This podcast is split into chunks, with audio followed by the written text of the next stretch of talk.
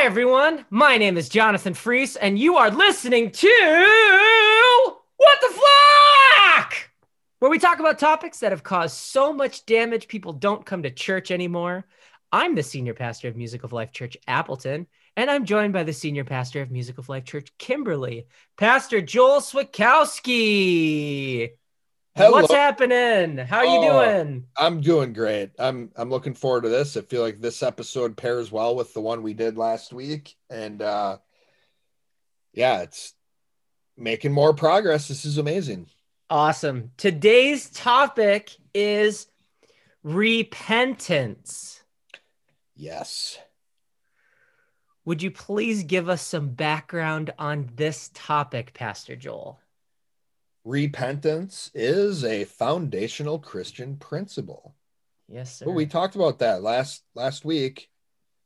We fundamental Christianity is take direction from God, confess and repent when you don't. Love that. Now we're on to repentance. So, repentance, historically, commonly defined as to turn the other way. We saw that confession is stopping going in the wrong direction and is only the first step in the right way to responding to doing something wrong. We're actually going to see that the definition of turning the other way, the definition of repentance means to also make progress in the opposite direction. Nice. So, how have people been hurt by this in the church? The concept, the principle of repentance has turned into a say. Hmm. If a person says sorry, if a person apologizes, if a person asks for forgiveness, if a person feels bad, they've repented. And this has led to us not having an objective measure for how to make up for sin. Hmm. or even an objective measure for what it means to be a Christian. So, people who do something wrong or sin are not making progress towards making up for that wrongdoing. They're simply stating, I don't want to do the wrong anymore. I'm willing to go in the opposite direction. But they don't actually do anything. So, repentance has turned into empty promises. Wow. And so, when you're talking about objective measure, you're saying like a proof. We've talked about this before, but a proof outside of yourself that uh, basically Yeah. shows other people what you believe, something that you can point to about what you believe. Yeah, I, th- I like the way you worded that a proof outside of yourself. So that so it's a proof that's objective, right? Objective being it would have to be outside of that, outside of that person. Or maybe another way to clarify that too is it's not based on a feeling. Hmm. I'm not a Christian because I feel like I am. You're not a Christian because I feel like you are. You're Right. not not a Christian because I feel like you aren't. those are measures that are inobjective or unobjective. Unobjective. Those are unobjective measures. It's a measure or a proof within myself based on a feeling. That's not objective. Nice. What we're saying is, what's the measure for what it means to be a Christian? Well, I guess if a person says they feel bad, that's enough. Nice. Yeah, it isn't. Right. So, how do they support that with the Bible? Well, I could use First John 1 9 to support this. I'd say, if we confess our sins, he is faithful and just to forgive us our sins and cleanse us from all unrighteousness. Hey, Pastor Jonathan, all it says here is to confess. Hmm. The issue is a lot what we learned in the last episode with Bonhoeffer is still going on here. So, this strict side is really I have confessed and repented to Christ. Hmm. I'm a Christian because I say I'm a Christian.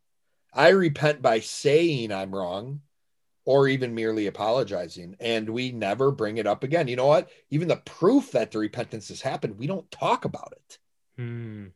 It's gone, right? My sins are as far as from the east as to the west. God doesn't remember my sins. Why are you bringing them up? Hmm. Proof of repentance has actually turned into this we don't talk about it anymore. Wow. So if someone were to come to me with that belief, I've confessed and repented to Christ, or, you know, uh, repenting is saying I'm wrong, how would I defend myself against these people? What's the actual issue going on? So we'll bring up the measure again, right? I, Yeah. I would ask that person, what's your measure for being a Christian then? How can you tell? You know, we talked a lot last episode about determining whether or not a person is an unbeliever or a believer, not judging it, but me coming to a conclusion based on how I treat them or how I help that person. Mm-hmm. What we're really doing there is we need to have a measure then. We need to have a me- and you know what? We all do have a measure. Nice. The issue is whether or not it's objective. That's great point. That is a great point. and and this is really what we're getting into with this episode is the church doesn't have an objective measure we all have a measure that measure has turned into how i feel about that person which is so flawed because as we know so much so many of the interactions we have with other believers is uncomfortable and different and i'm being shown where i'm wrong and those things if i don't like the way it feels I may be, I may have a measure for an a believer that is actually should be the measure for an unbeliever Hmm. and vice versa. I may be thinking people aren't Christian when they're the most Christian people in my life oh man. because these people make me feel weird inside when they tell me things I'm doing wrong, when they confront me. Hmm. And Yeah. also it and that, you know, that feeling like you we've said in early podcast is it starts to be okay, so what is my measure? What is my proof that someone's a Christian? They don't drink, they don't smoke, Ooh, they yeah. don't swear. They go to church, they tithe. All of our old older older episodes. If you Yep. do these things, that's what I'm measuring Yeah. or if you you know you read your bible you set you know you you speak the deity of jesus you know Yep. to everyone you hand out tracts whatever and it becomes based upon appearance yep. Oh, that's good. that's becoming people's objective measure what's the proof outside of myself is i see you not doing these things and then going to church reading your bible all of that which is why it's so important to have the right doctrine behind all this stuff. Because we as as humans we do see the physical we do see the effects and we need to have the right doctrine so that we can correctly analyze and interpret those effects. Man. So really that's yeah so i would ask this Woo! person man that's good. what's your measure for being a christian. What's it mean to be a christian to you? How can you tell some whether or not somebody's a believer? So the above passage First john 1 9 Mhm. is written to christians who are sinning against god.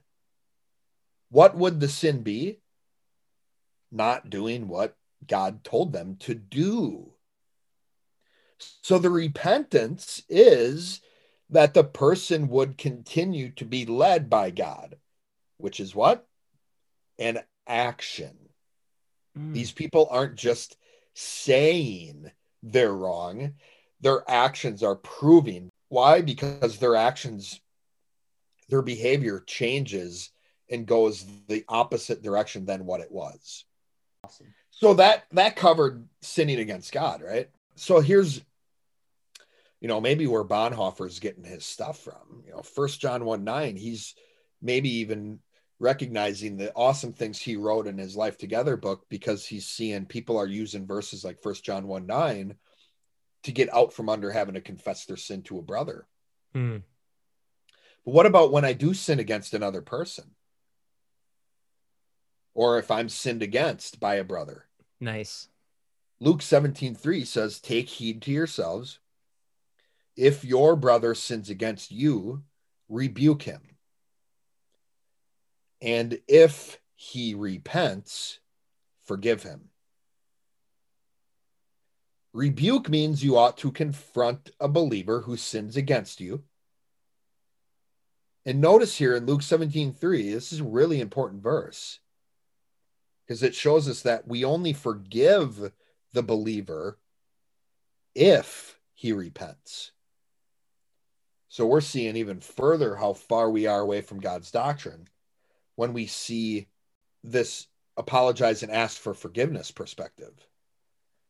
Because really, it's up to the person who is sinned against on when they ought to, based on if the person repented. So we're gonna we're gonna do a deep dive in forgiveness in the next episode. But notice repentance is more important than confession. Repentance implies you have stopped doing the wrong and you are making progress in the opposite direction. So I can make up for a wrongdoing without confessing, which shows that repentance would be the ultimate here. When it comes to unbelievers, Jesus had a different approach altogether. Mm. Matthew 5 38 through 40 says this You have heard that it was said, an eye for an eye and a tooth for a tooth. But I tell you not to resist an evil person. But whoever slaps you on your right cheek, turn the other to him also. If anyone wants to sue you and take your tunic away, let him have your cloak also. So, here, what we're seeing the implication, the doctrine underlying these verses is that Jesus taught to instantly forgive an unbeliever who wrongs you without even confronting them. So, according to Jesus, how a person asks you to deal with their wrong shows whether they're a believer or not. Oh, man. So, if I ask you, Pastor Jonathan, if you did something wrong to me, how would you want me to handle that? C- please confront me. that would be that that could be showing well it definitely would show your understanding of of what you think a believer is supposed to do in that case but your response shows whether or not you want to be treated the way Jesus is instructing us to in his word. Man, and I I, I feel I've read this verse how many times, but Jesus says in 39, but I tell you not to resist an evil person. Yeah, right. So it's an e- he's talking about the person. The person is referenced that Jesus is talking about in here, and that is an unbeliever. Right. Brothers are believers, evil people are not brothers, they're not believers. So what are we doing here? Are we are we or how often is the church doing this eye for an eye, tooth for tooth? You know what? Jesus says turn the other cheek. Are we applying that to believers? Right. So then we're taking that out of context and we're basically right. saying that person is evil. No, put it put that person, if you're gonna use that, who's the subject? Right. Yikes. Yeah. So so the strict side is repentance is saying I'm wrong. I never bring it up again. Right. That's that's that's the the strict side going on right now. So I want to get into the loose side. But before we do that, let's take a call from, look at that, Pastor Richard Tater from McMillan, Alabama, the largest church in McMillan, Alabama. We're having a great time. And I will go ahead and put Pastor Dick on the line. You're on the line, Pastor Dick. Uh, yes, hello, uh, Pastor Joe, Pastor Jonathan. This is Pastor Richard Tater from McMillan, Alabama. Confession and repentance are two different acts. Repentance ought to repair the wrong so everyone feels good about the wrong. You know, for decades, I was taught that I do not need to repent to people for the wrongs that I did to them because God already knew that I was going to sin. And He paid for it on the cross before I was born, y'all. However, both of y'all taught me how that was a man made doctrine. Wow. Thanks. Well, thanks for the call, Pastor Tater. It's great to hear from you. You sound great today. Oh, well, thank you, Pastor Joel. I do appreciate that. I have to tell you that the first lesson of restoration was so good. It cured me of my uh, let's just call it what it was depression. I was depressed. And you laborers, that's right, you laborers have restored me from being distressed and scattered. I am truly blessed and grateful. I am ready for lesson two, and I would like to take mother through restoration. Would that be okay? Absolutely. That's awesome. The best way to learn something is to teach it, Pastor Richard Tater. Wait, was my taking restoration my repentance to both of you? Yes, it was an action that has repaired how we look at when you wronged us. We actually think back on it with a good emotion. And your willingness to talk about it is proof you were truly sorry about what you did and said. Woo-wee! Gentlemen, for the first time in decades, this old preacher has hope for the future. Thank you. God bless you both. This was my favorite podcast to hate. God bless. Okay. Thank you for the call, Pastor Richard Tater. That was a blast. Wow. He's over his depression. And he even was bold enough to just name it too, right? Right. But we we've seen this multiple times with people who've go who go through the restoration process. And he also brought up a great point, which we talked earlier in the episode about how these people part like proof of repentance is we don't talk about it anymore. He went further than that. He actually was like, people, you know, made this point that people who truly repent are willing to talk about the wrong they did because they actually have a good emotion to it due to the repair that happened. My goodness. Pastor Richard is becoming my hero, Pastor is. Joel. Yeah, he's dropping doctrine bombs now. Yeah. Uh, just incredible how, with all of his experience being a pastor, just getting the right doctrine is just, man, this guy's on fire. Right. So he does. He has plenty of experience. He's Yeah. got a ton of, we, we even see he's got a ton of Bible. Yeah. And it's like, what? You just tweak a couple things in his foundation, and this guy, he's not a novice. No, not he at is, all. he is guns ablazing, and he is just, he's, I imagine McMillan, Alabama's just getting changed. Oh, that would be amazing. I could all I could totally see that. So what's the other side of the argument, Pastor Joel? So let's go to the, let's talk about the loose side. Yeah. So the loose side is really this not bringing it up anymore. So Hmm. again, when when I'm on the loose side, it puts all the responsibility on the people I'm interacting with. Mhm. So if I do something wrong, you're supposed to forgive me and not humiliate me, meaning you don't bring it up. Hmm. So that's Wow. really the loose side. I have no responsibility. It's all on you. Don't humiliate me. Wow. So how have people been hurt by that perspective? Well, this is something that you and I have had, had experience with for years. We actually, years and years and years ago, when we were a home church, Mm-hmm. We used to call this concept the reset button. That's right. so many of the people we'd interact with, including in the church, including in other churches, including pastors and leaders in the church, when something does go wrong, you know what? It's almost like if we wait long enough, maybe we'll forget and we can move past it. If you do bring it up, it's almost like let me appeal to your emotions Mm-hmm. and just say, you know what? Yep, that that situation was really bad. It shouldn't have happened. Let's move past it. Right? Can and that's really this this loose side is really the manifestation of what everybody really wants through this whole apology and and asking for forgiveness thing.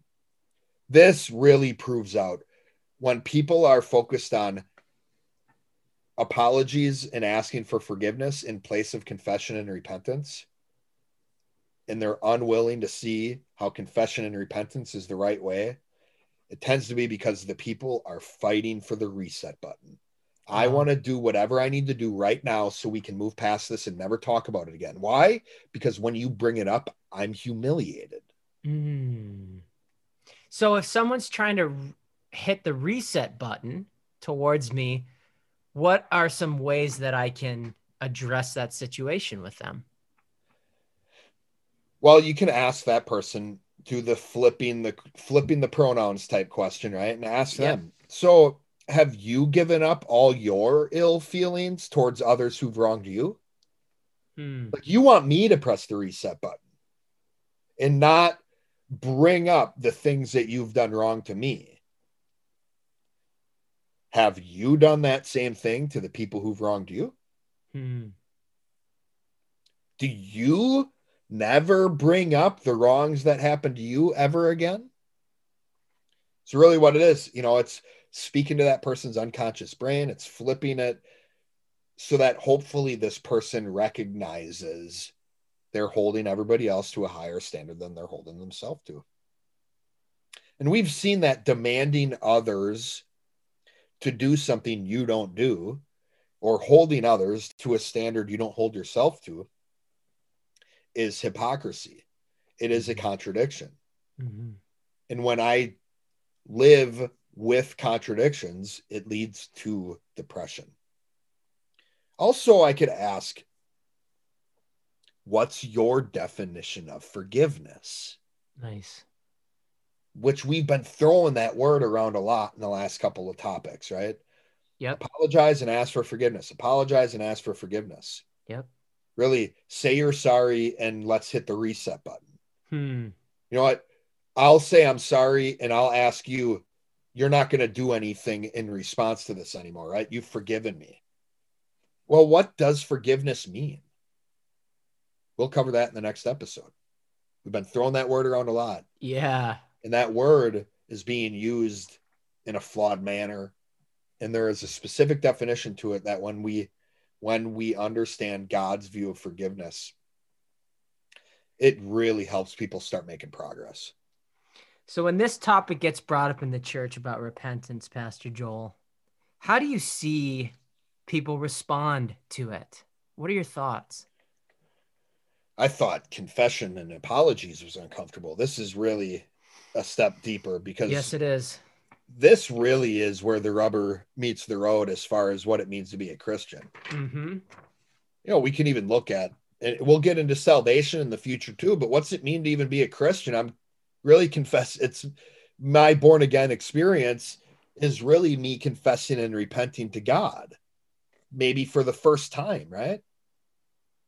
So when I see this flawed view of repentance going on in the church, it's very alarming because this topic in particular makes me wonder how many people in the church are actually believers. Hmm. But I see these three different categories, right? There's the people I feel sorry for, and these are people who think they're Christians, who believe it, who feel it, but are operating according to man made doctrine, flawed man made doctrine. And they're unwilling to hear another perspective about the fundamentals of Christianity. And that's really where the big issue is there that they're not willing to hear.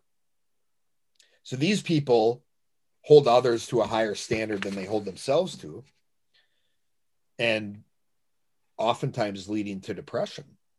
They want others to forget how they've been wronged, but they won't forget how others have wronged them. Hmm. There's the people we understand why they do what they do. These are the people who they think they're Christians, but they're operating according to flawed man made doctrine. And they may have even left the church because they know the method of dealing with how people have wronged them isn't working. Yet they don't know the answer. We see oftentimes in this middle category of people that we understand it, it's often people who leave the church because they're fed up Hmm. with there being no power behind what's being taught because the power of God's word is being replaced by man made doctrine.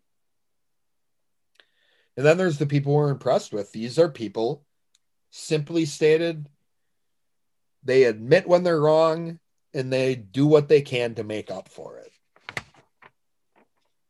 Wow. So, what is our ultimate answer for repentance, Pastor Joel? What's the conjunctive answer?